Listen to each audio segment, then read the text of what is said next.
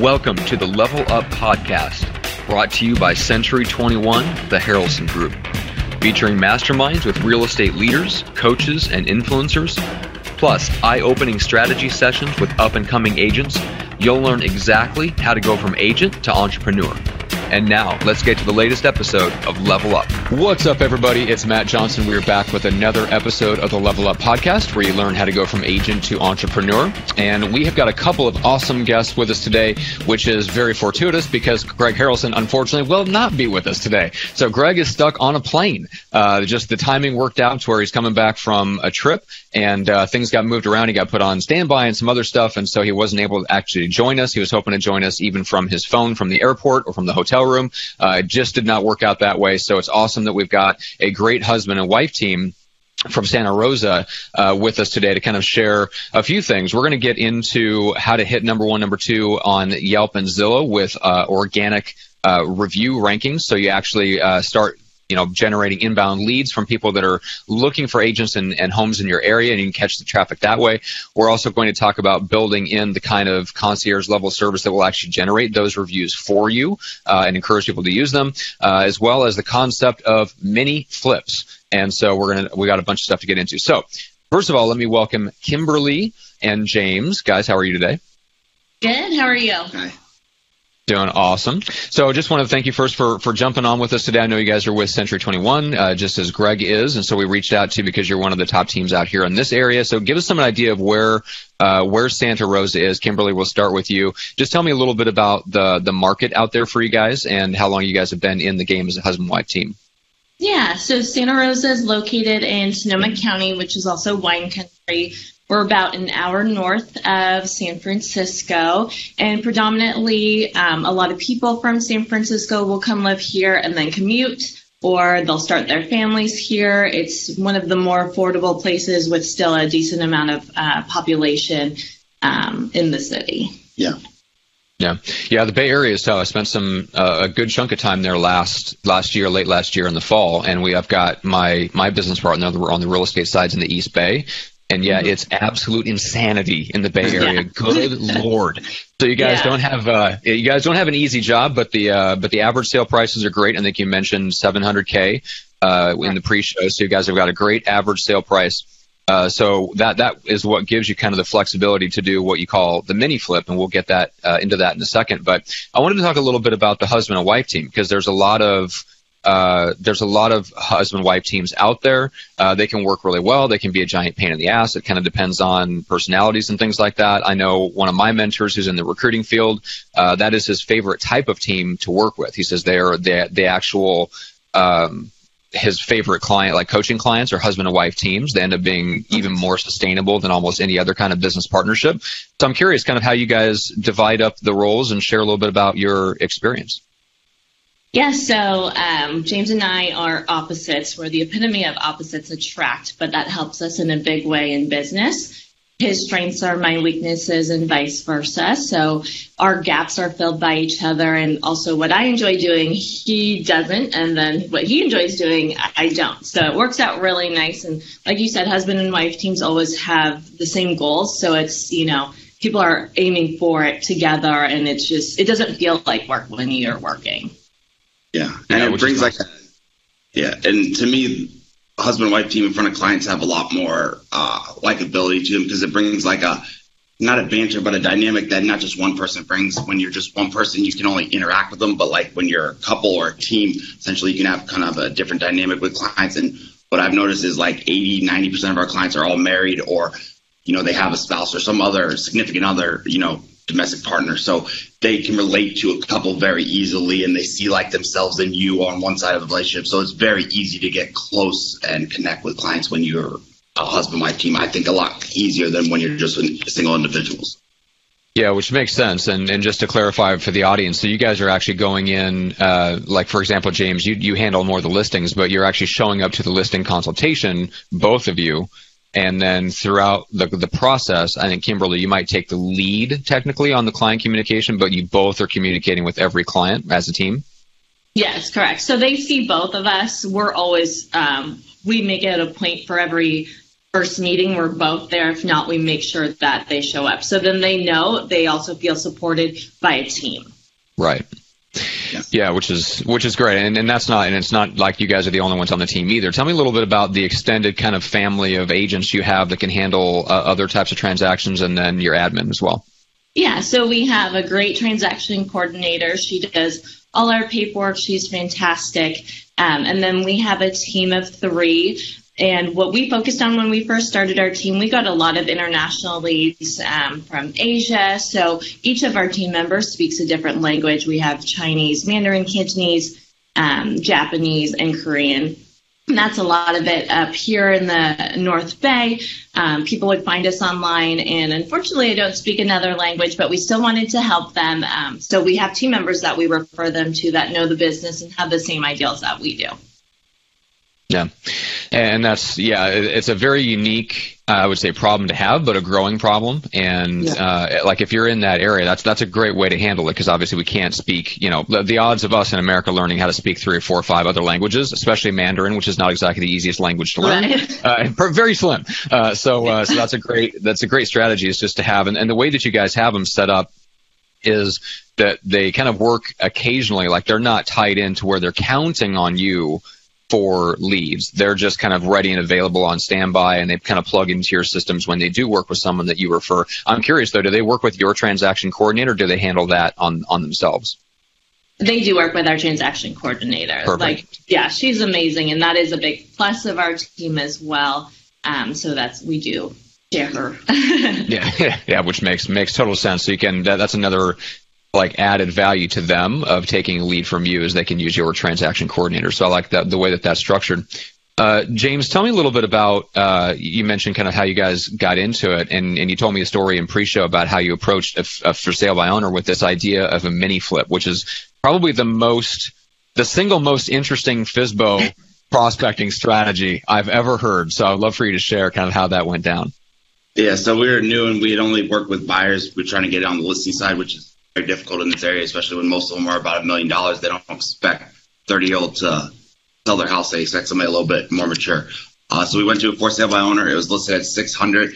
We knew he could sell for more. He had it just was a little bit run down. Just needed some paint, some light fixtures changes, and some landscape changes. And so we went to him and we told him we'll invest six thousand dollars of our own money that gets reimbursed after we sell it, and we'll sell your house for six fifty and uh, we'll so we'll invest six thousand dollars. And so what we did is we did, but we also had to sell him on that if we didn't sell it in the first week for fifty thousand extra dollars, that he would get to keep our six thousand dollars and cancel the listing. So it was it was a zero risk for him. That's the only reason we got him to convert. It's the only for sale by owner we've ever converted, but. After that, I realized I don't know if I want him anymore. Um, so zero risk to him. And so what we did is for we had like 10 days to fix up the house. And so me and Kimberly, because to keep it under $6,000, we had to paint the house ourselves. We bought our own paint sprayer, so we sprayed the whole house ourselves, like eight coats, because we didn't know what we were doing. We landscaped ourselves, so we did all the work ourselves. So it was only six thousand dollars in materials, and we got six seventy. So we got seventy thousand dollars over what he asked for by only investing six thousand dollars. But we pretty much slept there every night yeah. in the vacant yeah. house just to get the work done, and that was. how we started the mini flip essentially. yes. High risk, high reward. That's that's quite a yeah. strategy. Um, and like I said, that's the, the most unique uh, approach to a FSBO I've ever seen. But it, it did lead to uh, kind of one of the things that you guys do hang your hats on now. You haven't haven't gone deeper necessarily into working with for sale by owners in in that way, although it's you certainly could again. But uh, tell me a little bit about how that's manifested now and the listings that you take, and and how you take that approach of kind of turning the listing into a mini flip. So like when we consult, when we have our first meeting with our listing, or we already know them, we first walk through the house and see what improvements we can make. Just changing light fixtures in a house in our area can bring you a significant more amount of money. And light fixtures are a lot less expensive and they feed the whole vibe. So we always recommend light fixtures, cleaning up the landscaping, sometimes painting, but mostly touch up painting and floors is the new thing we recommend. Sometimes it's even more in depth where we take out walls and do all these other things. So on average, I'd say we're putting ten to fifteen thousand dollars into the house, and we're getting them another seventy-five to hundred in our market because our average price point is like 700, 750. So mm-hmm. in our market, you can do that, and we just manage it. We have all the laborers. We're not like general contractors, but we have all the subs, so we can go to them specifically. They give us a great price because we use them so much, and because we have to be a priority for them because we're pretty much most of their business each listing we get. So then we go in and kind of like a concierge service, or we call it a project management project managed, which is a little bit different than real estate because real estate's like to me it's selling a product, so it's like a product sales, but we kind of turn into a service industry, which is why I call it concierge service or a project manager because there's a lot more in depth. Like when half of our clients decide to remodel, they call us first and then they say, "How can I remodel for my most money?" Because they follow us on Facebook, so they watch our our mini flips. And so when we're that top of mind, we're getting tons of referrals from our clients that we bought their house with them. And when they ask us, like we're an interior designer, even though we're not, they just want to know what's best for sales because they follow us on right. Facebook, so they know we do that. And then obviously, when it comes to listing, we're going to be the person they list with. We're the person that help remodel their house. So. Yeah, that's really cool, and, and it ties in with what you guys enjoy doing, right? So, Kimberly, it's it's something you guys genuinely enjoy, like the kind of the not just the restaging, but the, this kind of mini flip process. It's not a it's almost like a labor of love for you guys. It's just something that you enjoy. Yeah, absolutely. The what James and I actually like to do on our time off is go look at light fixtures, which is so sad. we like we're like, oh my gosh, I just saw this amazing light fixture because we know how much it can change a house. Because mm-hmm. predominantly the houses here are built in the 60s and 70s, and a lot of people haven't redone them. So just those simple fixes make such a difference. And since the open layout is such a big concept, it just it really transforms the house and the sellers are happy, we're happy. It's just it's a lot of fun. Yeah. So there, there's a couple of things in, in what you guys have said so far that I want to pull out and just elaborate on for those that are that are listening.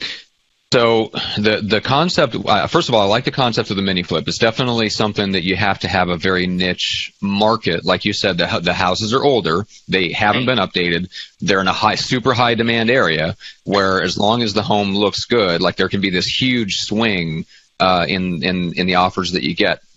So there's a couple things that are unique about your market that's that won't it may not work the same way in every market. Uh, and I want to get into um, like when you guys bring up that conversation here in a second but I love the fact that you've really kind of staked out a very unique space in how you talk about real estate online and on social media because like this this concept of doing like these mini flips and you guys just kind of sharing what you're doing makes you an authority like you said, James, we got people calling you up saying, Hey, I want to remodel. I want to do this. I want to make these improvements, but what's actually going to get me the most bang for my buck? So you have a way to communicate and, and communicate in a way that's valuable to homeowners in that six or seven years when they don't care about actually listing their home. And that's where I think a lot of agents struggle. And you guys have found a really nice niche where it makes you an authority in something that directly relates to what you guys do, but also gives you a way to kind of keep in touch in the meantime with something that actually is uh, is of value. So I love that. Uh, one thing I am curious though is I've heard uh, I had some somebody on a podcast here uh, a while back that mentioned that uh, some agents um, go in for the listing, and if they make any sort of comments on what what things might need to be improved, they might actually lose that listing to someone who waits until after the paperwork is signed. Bring up the potential negatives of the house. I'm curious when you guys get into that conversation with a seller on what might need to be improved. Yeah, so what's actually interesting is that we we've learned recently learned that kind of. Um, we can hurt ourselves by yeah. help offering more help than right. agent. They almost think we're a scam or or why are we offering so much or they don't want to fix their house. Or so they don't want to do it. We've learned to yeah. navigate and ask certain questions. And before we go into depth, we always like we have a structure that we kind of align where it's like show us your house first. We let them do all the talking and we ask them what questions you have before we offer up anything. Like we try not to say anything that is relative to who we are. We just want to learn about them and their house. By the time we walk through their entire house and ask them certain questions about certain things, we know if they're willing to do work or not. Right. You know, you can tell and yeah. read the specific person they are. And the hard part is I almost want to offer up my help every time. I'm very bad at yeah. shutting my mouth, should shut my mouth. So Kimberly tries to take the lead a lot more when we're not supposed to tell them we want to help fix up their house, but it's very difficult for yeah. me to allow that to happen. So we just maneuver like el- elbowing you into oh, the yeah. no, no, I'm shut like, up her joke is I'm the best person at losing a listing. Like we can have the listing, and then I'm like, but we need to touch up this paint over here, and the lady looks at me like she's gonna kill me. And I'm like, and we got to vacuum your uh, couches because they got cat hair on them, and yeah, so I'm the best person to lose a listing. Yeah. Yeah, it's more just reading the client. If they're saying like, "Oh, I yeah. put in this blue carpet 20 years ago and I absolutely love it," you're like, "Oh, nice," and you don't bring it up. You know, but what actually happens is a lot of our referrals or our listing appointments are we get because of the things that we've done. So we usually have an idea before we step into it. But a lot of it is just yeah. opening up for conversation. Yeah, I would imagine yeah. like with somebody that you're meeting for the first time that isn't a direct referral from somebody who went through that process of kind of really improving the property would be a wildly different experience versus a right. referral that's come from somebody that says, Hey, they helped me put five grand into my home and then turn around and got me 50K additionally. Like you got to talk to these guys. Um, yeah. So yeah, so your, your warm referrals would be very, very different. Uh, what are some of the the other things that you guys do uh, that makes people willing to go to a place like Yelp or Zillow and give you guys this amazing five star review that helps you on the SEO and the the inbound lead side? What are some of those things that you guys do that really stick out to clients that you found that work for you guys? So, um, how we started is like James had mentioned, we started with buyers and we really jumped in with both feet like head first and so what we did is we actually offered to help move them. So what we kind of talked about is you know the way you really build a bond is by sweating with your clients. So if you show yeah if you show up and you help move them and then their best friend did it they're going to remember that. And so they feel that you went above and beyond where it makes them write that review. So that's really how we started that. And then that also continued through our listing. So we have a lot of clients with dogs, and if they have the property shown, we had one time where they couldn't get home to remove the dog. We went and picked up their dog and kept them at our office. So it's just going about okay. the dog so they don't have to stress about it. If you make the process that much easier for them or that much enjoy that much more enjoyable, they'll write a review. And what how we also do it is we always drop in like, oh, you know, um, we got this great client from a review, or you know, you kind of already plant the seed, so when you ask it, it's not a brand new thing, so they already are kind of. It's already in the back of their mind that that's how we get a lot of their business, and a lot of our business, mm. how we're able to continue that. And if they're grateful, they usually will review us. So, like the main key to me is creating a deeper connection, like in the trenches idea, like blood, sweat, and tears, like so if you're able to do a physical task with a client, and even some of our older clients will like, you know, touch up paint with us or like help us stage. Like we'll take some of the furniture out and bring some of our staging furniture in because we own our own staging company and we do that for free. And we let them have an opinion in it. So it's kind of like uh, we're working together. You create a bond that's like no, almost no agents have that bond with their clients. So once you create that bond, you're more than just a business for them. You're like a personal connection that like that is where our lead, our reviews come in so easy because if your friend if your friend asks you to write a review, it's almost awkward if you don't write the review. And I'm not trying to create the awkwardness, but like if your friend's like, "Hey, Johnny, write the review for me," you're going to do it, or next time you see them, it's going to feel awkward. So they yes. feel more obligated to write the review because we have a deeper connection. If you're kind of surface or you're just a business person, they don't feel awkward and they don't feel like obligated. You know, like if your mom yeah. asks you to write a review, you're going to write a review. I mean, it's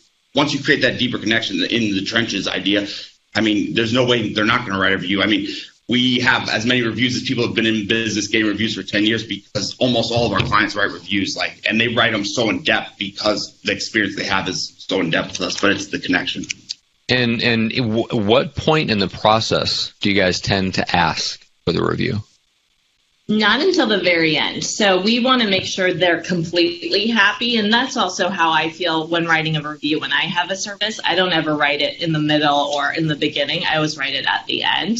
And so, but like we had said, is we always kind of plant the seed throughout the process so they know that reviews are important. And then at the end, you know, we'll be like, oh, just checking in, you know, how's it been living there for a week? You know, hope you're enjoying everything here's any information if you need help. And then also, could you write us a review? It helps our business. So we kind of send an email or a text, and then they usually end up doing it. We make it as easy as possible with sending them links and, you know, try to do it that but way. But throughout the process of knowing them in the transaction, like a lot of times when they get to know you deeper, they really do want to know what you're about. And we're like, oh yeah, we'll bring up for no reason. We'll bring up our start. We'll be like, yeah, well, it was really hard because of our age to start in this business, but it, what we realize works for us and keeps our business going and us successful is our online reviews. So you bring up these little things that right. embed throughout the time you know them. By the time you ask them, it's already natural. But the one thing we realize is we used to get offended when people wouldn't write the reviews like a month after we ask them, and then we ask them again. You don't want to act like you're salesy, so you're not trying to like push the reviews. But what we realize is if you ask them about like six months and then a year after, a lot of these people are stressed out. They just moved, they just sold a house, or they just bought a house,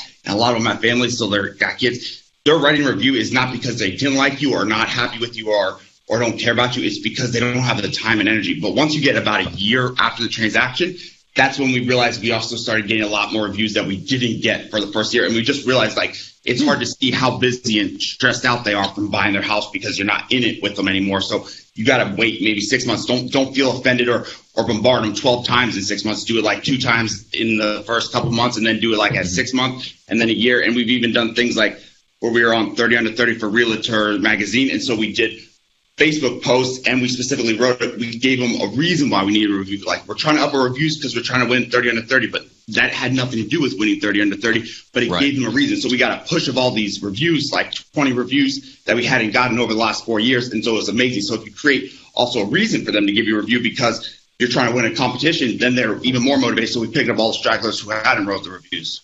Yeah, which is really interesting. I've, I I don't know that I've heard anyone use a specific strategy of going after folks that are, you know, like six to six months to a year out from their transaction and going back and really making a point to ask for a review. Uh, I know people that, that reach back out and, and wish them like a hey happy six months or happy happy one year home anniversary or whatever since you moved in. So I think those would be great to to combine those things. But I think it's also great just for the audience to understand that uh, that it's okay uh, to reach back out that long. Like, oh, I didn't get a review from them. Maybe they're upset with me. You know, they didn't really get back to me. I asked them a couple of times in the first month. You guys had the opposite experience, which is that, hey, reach back out to them six months, 12 months, whatever. They'll still probably give you a review. What's yeah. funny about that is that, and, and, we all know how this goes, like there's always snafus, there's always things in every transaction that come up where they're not super happy with either the process or us or both. Um, the thing about it is, give, sometimes giving them those few months, kind of that stuff tends to fall away, and what they remember is that person got me into this house, and I love this house. And right. so sometimes we can actually get reviews out of people that may not have intended to, uh, you know, right after closing to give us a review for whatever reason, but they, they kind of forget about the labor pains of getting into the home. And so I, I love that point because it encourages people to uh, to reach back out, you know, month, months and years after. But uh, the other thing I wanted to point out and get your guys' input on is I, don't know whether it's an intentional strategy to begin with or not. Now, now it is right. So you guys are very intentional about okay, we want to form the deepest bond with the clients in a in a hopefully like a scalable, sustainable way.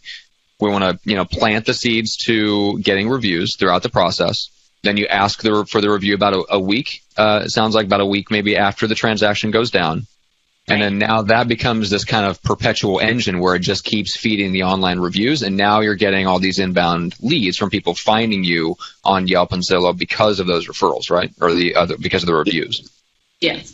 Yeah. Yeah. And so like, uh, the one thing that I'll say is like, people spend a lot of time prospecting or figuring out how to get more business or, you know, doing pop-bys. I mean, social media creates where you don't really need pop-bys anymore. You're top of mind as long as you're posting and it's not salesy. It's like, oh, this house, you know, we just had a struggle. Like we, we had to change out the light fixture, fun, cute things. And because there's two people, it's easy to have that banter and dynamic on yeah. social media.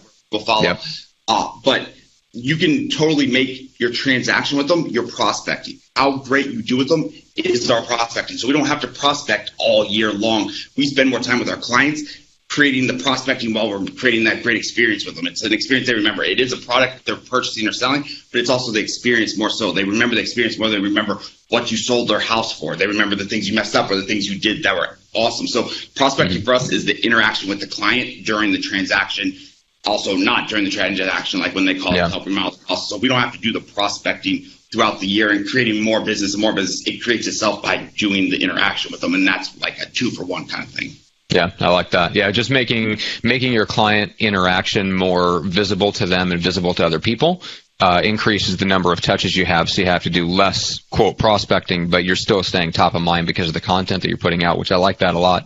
Um, let's talk about the home staging, just uh, as a quick aside. Um, so you mentioned that the your your staging company provides the staging to your seller clients for free, if I remember right do you make a concerted effort to make the staging company its own profit center by you know making it available and charging for other services? Or is it mainly just like a subset of your real estate business where you serve where it serves your clients?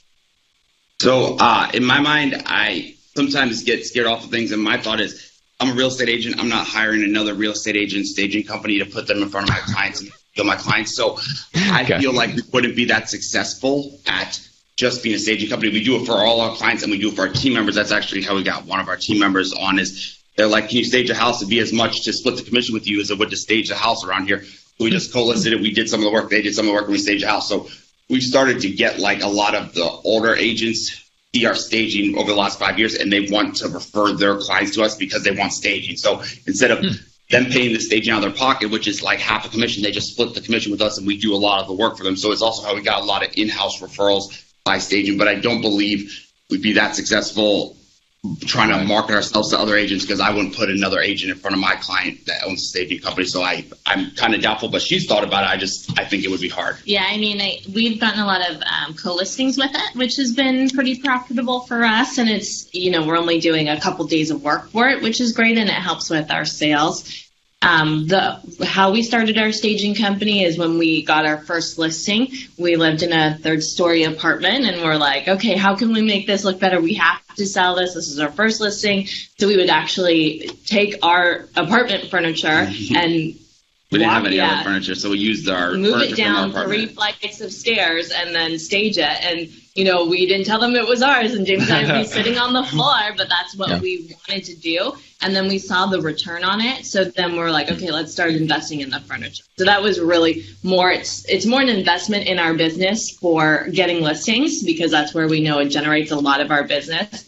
And then it has helped us with co-listing and selling the listings quicker. Yeah. I believe staging, like fixing up yeah. the house, is a version of staging, and staging is is huge. And also, your clients see it as like if you were to pay for staging, they don't appreciate it. If you were to pay for a moving truck, they don't appreciate it. If you help move with them or they see that it's your staging product, they think you've done so much more for them. Even if you paid for it or did it yourself. So us staging ourselves, we have workers we hire, so I don't move any of the furniture. I just tell them where it goes. So it's not that much work, but they feel like you put so much effort into their selling their house that they're so grateful. I mean, you we don't get unhappy clients or I mean, we we offer every time we sign a listing, you can cancel with us tomorrow if you just decide we're not doing what we said we're going to do, and we that's never even came up once because yeah. we do so much for them that they know if they were to look somewhere else, possibly for another agent, they realize how much we did for them or how yeah, much. And what I like about that, uh, among many things, is I, I love because I've I've seen this on the marketing side too. Like there, there's something there's something very like the more you can deliver that's tangible that they can see. Yes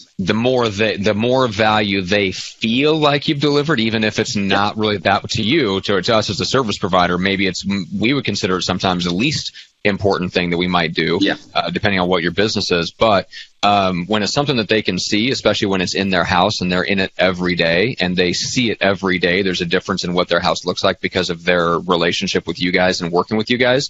Uh, it kind of drives that point home every single day that you guys are did, you did something concrete for the commission. Um, so there's a, there's also a couple things I wanted to point out. Uh, so I don't know if you guys use any uh, any software to to encourage them to leave reviews and whatever. We've had uh, Doran uh, on this show before that runs a software called Testimonial Engine that does like automate that process. So if that's something anybody's interested in, uh, the audience can check that out. I think it's mytestimonialengine.com. Uh, and uh, what that does is allows you to write like a three-step email process that gives them a place where they can write the review, and you get that review even if they never go and follow through and post it anywhere. So that might so if anybody's looking to like scale up the taking and, and asking yeah. for reviews, that's a great way to do it. So yeah, sounds nice. Yeah. So anyway, so I just want to point that out real quick, and then I want to talk with you guys just for a couple minutes on what kind of the next steps. So like you've got you've got some great pieces in place. Uh, and I'm curious, kind of what what's the next uh, things that you guys want to do to keep on growing or making the business even you know fit your lifestyle and and grow.